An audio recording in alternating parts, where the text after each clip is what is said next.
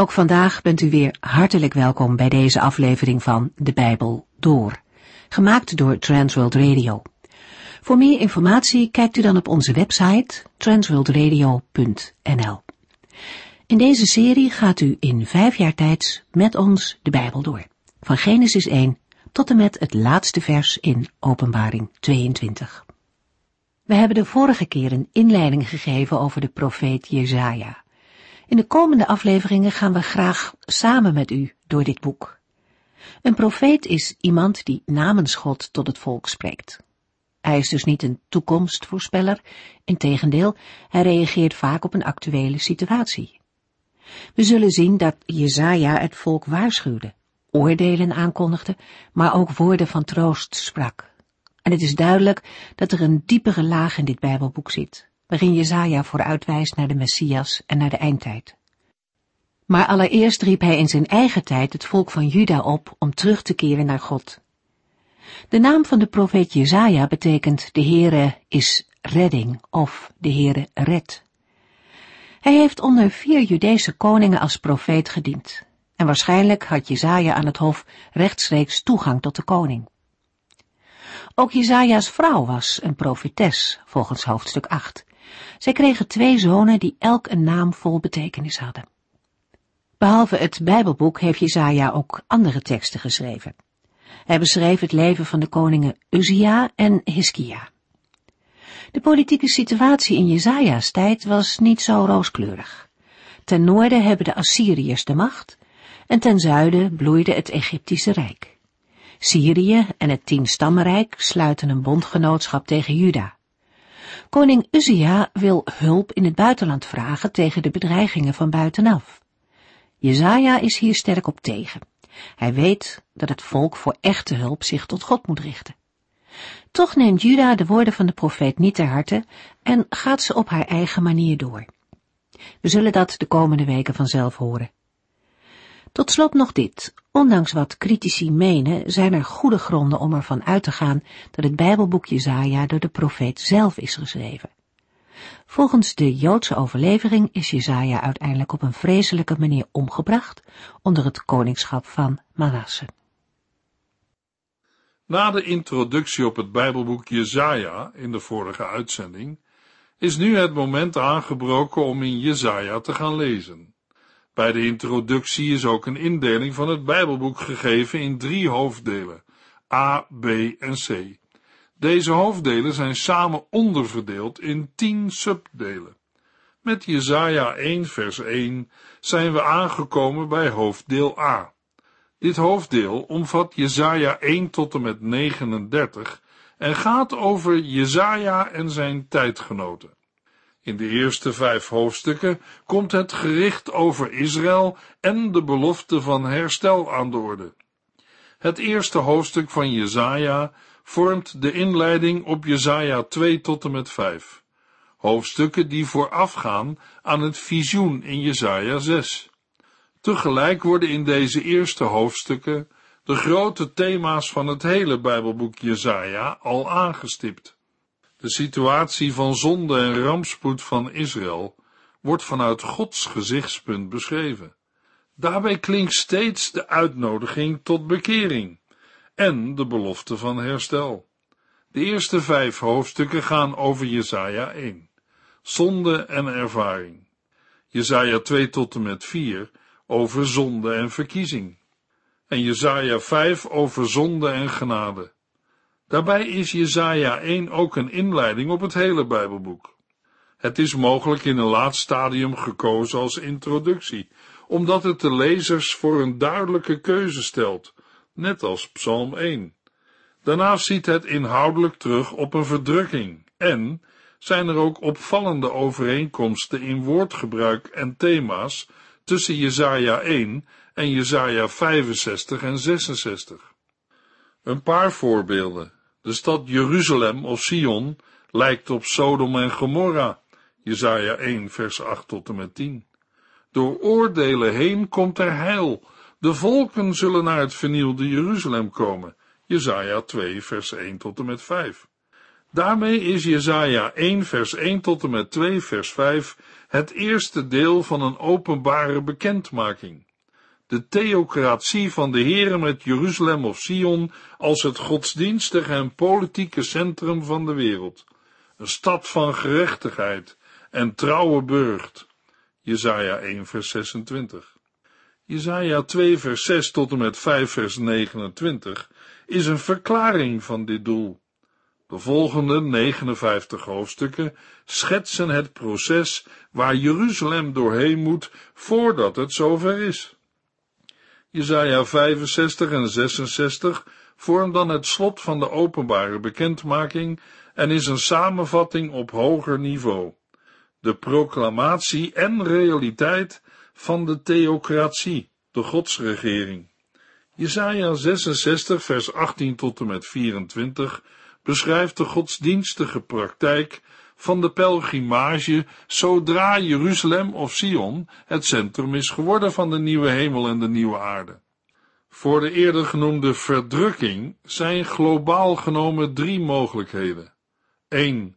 De Syro-Eframitische oorlog van 734 tot 732 voor Christus. 2. De aanval van Sanherib op Jeruzalem in 701 voor Christus. En 3. Een paar jaar later, als aangenomen wordt dat Manasse mederegent werd van Hiskia en die allerlei afgoderij invoerde. Over de Syro-Eframitische oorlog is nog het volgende te zeggen. De Aramese koning Rezin en Pekach de koning van het tienstammenrijk, kiezen ervoor om de macht van Assyrië te trotseren. De twee koningen zetten koning Agas van Juda, het tweestammenrijk, onder druk om deel te nemen aan hun verzet. Zijn weigering leidt tot de belegering van Jeruzalem. Deze oorlog wordt meestal de Syro-Eframitische oorlog genoemd, waarbij Syrië de oude aanduiding van Aram is en het tienstammenrijk Ephraim wordt genoemd.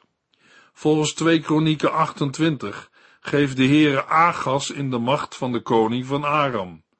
De koning van Aram of Syrië neemt veel Judeërs gevangen en voert hen weg in ballingschap naar Damaskus. Pekach van Israël doodt 120.000 Judese strijders en neemt 200.000 Judese vrouwen en kinderen als krijgsgevangenen mee. Agas is bang voor de aanval van Rezin en Pekach en koopt Assyrische hulp in met het tempelgoud. Tiglat-Pileser III komt met zijn leger, doodt koning Rezin van Aram, verslaat Pekach van Israël, plundert het gebied en neemt de bevolking mee in ballingschap. Tevens stelt hij Hosea als koning aan. De cultische ontaarding die in het noorden aan de gang is, wordt door Agas voortgezet. Hij plaatst een kopie van een altaar uit Damascus in de tempel te Jeruzalem. De profeet Jezaja waarschuwt ernstig tegen het vertrouwen op Assyrië en kondigt de nederlaag van de Syro-Eframitische coalitie aan. Jezaja 1 kan als introductie geplaatst zijn voor Jezaja 2 tot en met 12. Een nieuw gedeelte dat ook een opschrift bevat met de naam van de profeet. Jesaja 1 is als volgt opgebouwd. In vers 1 vinden we het opschrift. In de versen 2 tot en met 9 een analyse van de geestelijke toestand van Israël. In de versen 10 tot en met 20 lezen we de boodschap dat de Heere bekering verlangt en geen offers of een uiterlijke godsdienst waar het hart niet bij is. In Jesaja 1 vers 21 tot en met 31 lezen we tenslotte Gods antwoord op de huidige toestand van het volk. Jezaja 1 vers 1 Dit zijn de boodschappen die Jezaja, de zoon van Amos, kreeg in visioenen tijdens de regeringsperioden van de Judese koningen Uzia, Jotam, Agas en Hiskia. In deze boodschappen liet God Jezaja zien wat er zou gebeuren met Juda en Jeruzalem. In de Hebreeuwse tekst lezen we in Jesaja 1 vers 1 het gezicht of visioen van Jesaja, de zoon van Amos, dat hij zag over Juda en Jeruzalem in de dagen van Uzia, Jotam, Agas en Hiskia, koningen van Juda. De Hebreeuwse woorden voor gezicht en zien zijn verwant. Het kan het beste worden vertaald met visioen. De Heere liet Jezaja de boodschap visionair zien. Op grond van de namen van de genoemde koningen trad Jezaja in de jaren 750 tot en met 690 voor Christus op, gelijktijdig met Hosea. Koning Uzia wordt opnieuw in Jesaja 6 vers 1 en 7 vers 1 vermeld. Het lijkt erop dat Jesaja 2 tot en met 6 op zijn regeringsperiode betrekking heeft. Vanwege het inleidende karakter en de verbindingen met allerlei delen van het Bijbelboek Jesaja, kan Jesaja 1 in een andere tijd zijn ontstaan. Agas functioneert in Jesaja 7 vers 1 tot en met 14 vers 28, zodat die hoofdstukken vermoedelijk met zijn regeringstijd verbonden kunnen worden. Bij de andere hoofdstukken kunnen we alleen vragen, zijn Jesaja 14 tot en met 39 of 14 tot en met 66 in de tijd van Hiskia ontstaan? Hiskia wordt vooral genoemd in Jesaja 36 tot en met 39. Net als de andere profetische Bijbelboeken opent het Bijbelboek Jesaja met de aanduiding van de naam van de profeet, de tijd van zijn optreden, het onderwerp van zijn profetieën en een verwijzing naar de openbaring die hij ontving van de Heere. Ook al ontbreekt het noemen van de naam van de Heer in het opschrift, uit Jesaja 1, vers 2, 10 en 18 en 24 blijkt wel degelijk dat het gaat om Gods openbaring en niet om een verwoording van Jesaja's eigen inzichten.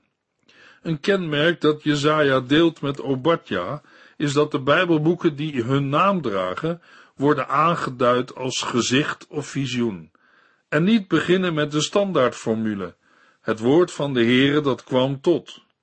Obadja begint met gezicht of visioen van Obadja. Nahum opent met profetie of godspraak over Nineveh, die God aan Nahum uit Elkos heeft gegeven. De schrijver van twee kronieken kent het Bijbelboek Jezaja onder de titel De visioenen van de profeet Jezaja. Waarschijnlijk omdat de profeet ook een ziener kan worden genoemd, iemand voor wie de onzichtbare werkelijkheid zichtbaar wordt. Een duidelijke relatie tussen profetie en gezicht blijkt uit Ezekiel 12 vers 27. Zijn visioenen of gezichten gaan over de verre toekomst. Zij zullen nog lang niet in vervulling gaan. Wie was Jezaja, de zoon van Amos? De informatie over hem komt behalve uit het Bijbelboek Jezaja ook nog uit 2 Koningen 18 tot en met 20 en 2 Kronieken 32, met name vers 20. Gezien het verschil in schrijfwijze van de naam Amos, in de Hebreeuwse tekst eindigt de naam Amos op een z, wat we ook terugvinden in de Statenvertaling. Kan met de naam Amos niet de profeet van het Bijbelboek Amos zijn bedoeld? Joodse overleveringen suggereren dat Amos de broer was van koning Amasja, de vader van Uzia, ook wel Azaria genoemd, waaruit zou blijken dat Jezaja van koninklijke bloede zou zijn. Het zou kunnen, maar voor deze veronderstelling is geen bewijs. Als Jezaja tot het koningshuis behoorde, of wanneer zijn vader in het paleis werkte, is de toegang tot het paleis en tot de paleisarchieven gemakkelijker te begrijpen. Jezaja was getrouwd en had minstens twee kinderen. De Hebreeuwse tekst van Jezaja 8 vers 3 vermeldt dat zijn vrouw profetes is. In Jezaja 7 vers 3 wordt zijn zoon Sear Jasub genoemd. Zijn naam betekent een rest zal terugkeren. En in Jezaja 8 vers 3 wordt zijn zoon Maher Shalal Gasbas genoemd. Zijn naam betekent snelle roof, vlugge buit. Als er in het Bijbelboek Jezaja een plaats van zijn optreden wordt vermeld, gaat het steeds om Jeruzalem. De naam Jezaja betekent de Heere red, wat heel toepasselijk is gezien de inhoud van het Bijbelboek. De naamgeving in het Oude Testament weerspiegelt vaak de opdracht en levenstaak van de persoon die de naam draagt. In het Bijbelboek Jezaja wordt duidelijk dat de Heere redt van de Syro-Eframitische coalitie, van Assur, van Babel en van zonde. Het gegeven dat Jezaja in het opschrift vermeld wordt als ontvanger van de openbaringen of visioenen en er verder in het Bijbelboek geen andere auteur of ontvanger wordt genoemd, wijst op de intentie dat het Bijbelboek als eenheid is bedoeld, afkomstig van één auteur. Over de verschillen van inzicht over het auteurschap van het Bijbelboek Jezaja hebben we gesproken in de introductie op het Bijbelboek Jezaja.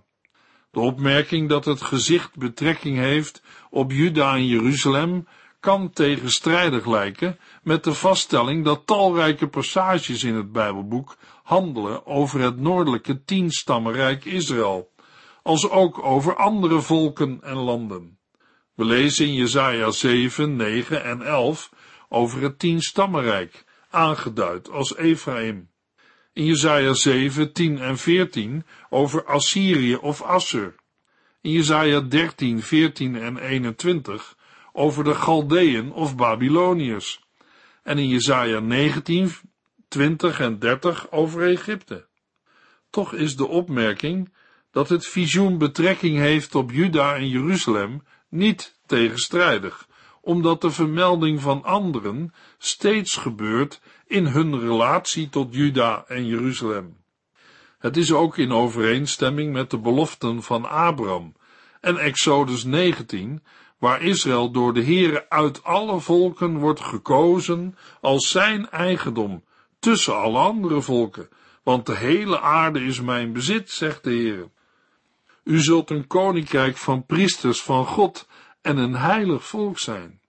Om een paar voorbeelden van deze relaties te noemen, Aram of Syrië en het tienstammenrijk Israël worden vermeld als de koninkrijken die tegen Jeruzalem strijden.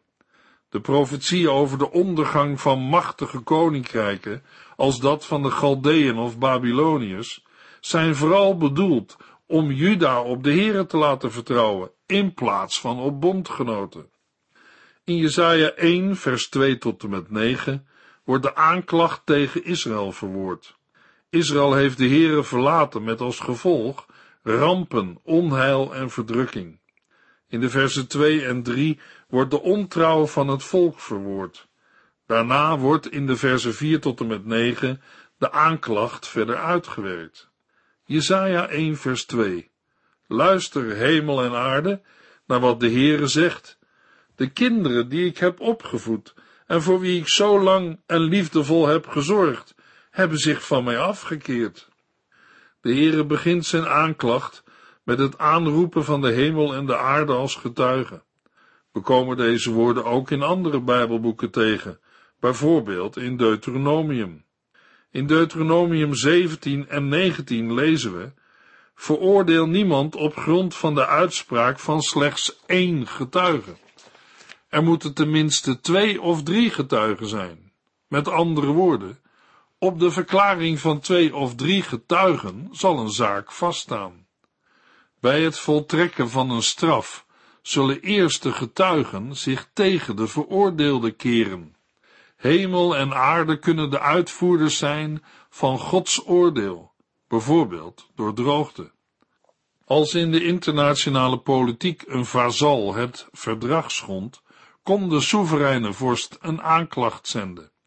Bij opgravingen zijn er verschillende voorbeelden van gevonden.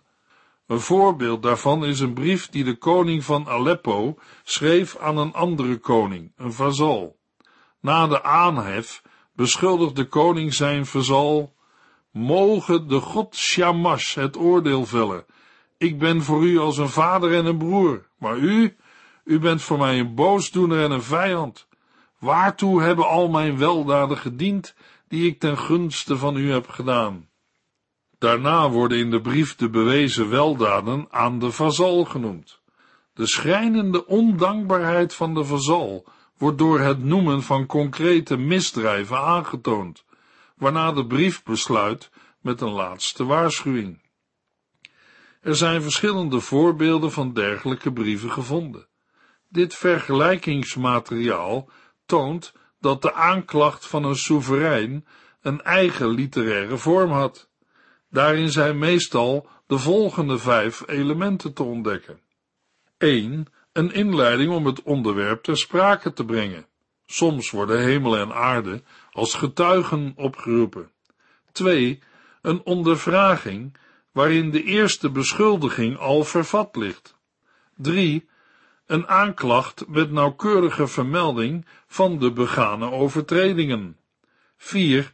Een verwijzing naar de voorgeschiedenis van het verbond met het verschil in houding tussen de soeverein en de vazal. 5. Een veroordeling of een waarschuwing. Dezelfde zaken komen ook in de beschuldiging in Jesaja 1 voor. 1. Hemel en aarde worden opgeroepen te luisteren naar de aanklacht van de Heere. De aanklacht is dat de Heere kinderen heeft opgevoed, maar dat ze afvallig zijn geworden. 2. De ondervraging in Jesaja 1 vers 5, 11 en 12. 3. De aanklacht dat Israël de Heere heeft verlaten. 4. De voorgeschiedenis. En 5. De veroordeling en waarschuwing in Jesaja 1 vers 19 en 20. Laat mij u helpen en gehoorzaam mij, dan zal het land u volop te eten geven. Maar als u mij de rug blijft toekeren en weigert naar mij te luisteren, zullen uw vijanden u doden. Ik, de Heere, heb gesproken.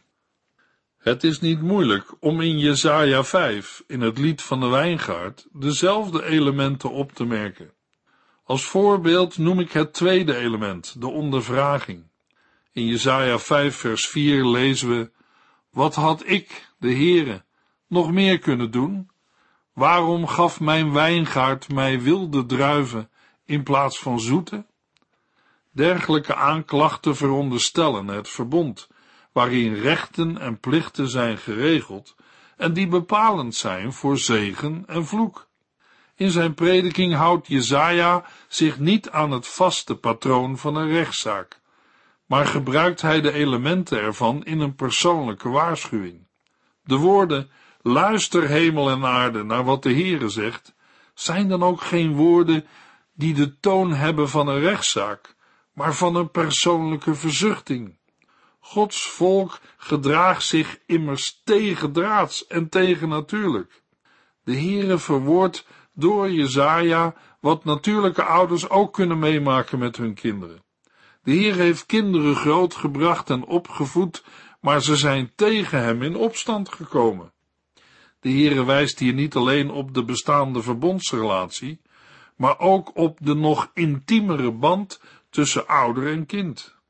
Andere vertalingen hebben voor het woord afgekeerd tegen God overtreden en afvallig worden van God. Jesaja 1 vers 3 Het rund en de ezel kennen hun eigenaar en zijn dankbaar als hij hun eten geeft. Maar bij mijn volk Israël is daar geen sprake van.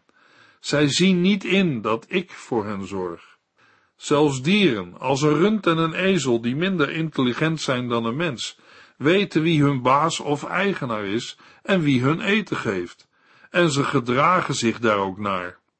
Rund en ezel gaan door voor domme dieren. En dat is in onze Nederlandse taal ook zo.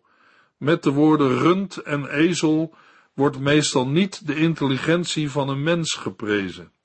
Zelfs dieren kennen hun eigenaar en zijn dankbaar als ze eten krijgen. Maar van Israël moet gezegd worden: bij mijn volk Israël is daar geen sprake van. Zij zien niet in dat ik voor hen zorg. Voor alle duidelijkheid moeten we nog even ingaan op de vraag: wat wordt er met Israël bedoeld? Gezien de achterliggende verbondsrelatie en de ouder-kindrelatie van de Heere met zijn volk, moeten we hier niet denken aan het noordelijke rijk, maar aan het hele volk van God, zoals het oorspronkelijk was bedoeld. In de Hebreeuwse tekst van Jesaja 1 vers 4 en Jesaja 1 vers 8 wordt ook afwisselend Israël en Sion gebruikt. Israël ziet niet dat de Heere voor hen zorgt. Hetzelfde lezen we in Jesaja 6 vers 9. Jesaja moet tegen het volk van God zeggen, hoewel u mijn woorden herhaaldelijk hoort, zult u ze niet begrijpen. Ook al kijkt u oplettend toe als ik mijn werk volbreng, dan nog zult u niet weten wat het te betekenen heeft. En in Jesaja 27 vers 11, mijn volk is als de dode takken van een boom, die worden afgebroken en onder etenspotten worden opgestookt. Deze mensen vormen een onverstandige natie, een dom volk, want zij keren zich van God af. Welke rampen er ook gebeuren, het volk leert er niets van en herkent de waarschuwingen van de Heere niet. Jesaja 30 en 31 beschrijven de houding van het volk. Zij zoeken hun hulp niet bij de Heere, maar bij Egypte. In Jesaja 1 vers 3 worden dieren voorbeelden voor Israël. Uitgerekend die dieren die in Lucas 2 ook bij de geboorte van Jezus aanwezig waren. Terwijl mensen geen interesse hebben, tonen rund en ezel inzicht in Gods handelen. Het is ook opvallend dat de Heer in Jesaja 1 vers 3 geen concrete zonden noemt, maar de kern van het probleem belicht, namelijk de opstand van het volk tegen hem. De kinderen die ik heb opgevoed en voor wie ik zo lang en liefdevol heb gezorgd, hebben zich van mij afgekeerd. Uit die zondige basishouding komen alle concrete zonden voort. Het is dan ook diep tragisch dat het volk zich tegen beter weten in lossnijdt van de Heere, die de levensbron en de bestaansrede van Gods volk is. En, luisteraar, de klacht van de Heere geldt vandaag niet alleen voor zijn volk Israël, maar voor veel mensen. Zij mogen iedere dag weer Gods goedheid en genade ervaren. Overdenken wij ons leven, dan moeten wij volmondig toegeven dat de Heer al zo lang en liefdevol voor ons heeft gezorgd. Ook voor die mensen die Hem in de loop van hun leven de rug hebben toegekeerd. Stel dat de Heer het u of jou zou vragen, wat had ik, de Heer, nog meer kunnen doen? Waarom gaven wij Hem wilde druiven in plaats van zoete? Waarom leefden wij niet tot eer van Zijn naam? Waarom laten wij als zijn schepping hem maar roepen en doen velen alsof de Heere er niet is? Luisteraar, ik kan u het geloof in de Heere niet geven, maar ik lees wel in Gelaten 6 vers 7 tot en met 9. Maak uzelf niets wijs. God laat niet met zich spotten. Wat iemand zaait, zal hij ook oogsten. Wie naar de oude menselijke natuur leeft, kan alleen maar dood en verderf verwachten. Maar wie door de Heilige Geest leeft, zal ervaren dat de Geest eeuwig leven geeft. Laten wij nooit ophouden met goed doen, want na verloop van tijd zullen wij de zegen ervan oogsten, als wij tenminste niet opgeven. Alles wacht op de grote dag van de Messias, de Heer Jezus Christus. Luisteraar, bent u klaar voor die dag? In de volgende uitzending lezen we Jesaja 1, vers 4 tot en met 18. U heeft geluisterd naar De Bijbel Door, in het Nederlands vertaald en bewerkt door Transworld Radio. Een programma waarin we in vijf jaar tijd de hele Bijbel doorgaan. Als u wilt reageren op deze uitzending of u heeft vragen, dan kunt u contact met ons opnemen. Tijdens kantooruren kunt u bellen op 0342 478432 0342 478432. Ook kunt u een e-mail sturen naar de Bijbel door transworldradio.nl en natuurlijk kunt u ook via de post ons bereiken. TWR, postbus 371, postcode 3770, AJ in Barneveld. Dit programma werd gepresenteerd door Cor Weda en Ike André. Techniek was in handen van Odin van Voerkom. En wij allemaal bedanken u voor het luisteren. Graag tot de volgende keer.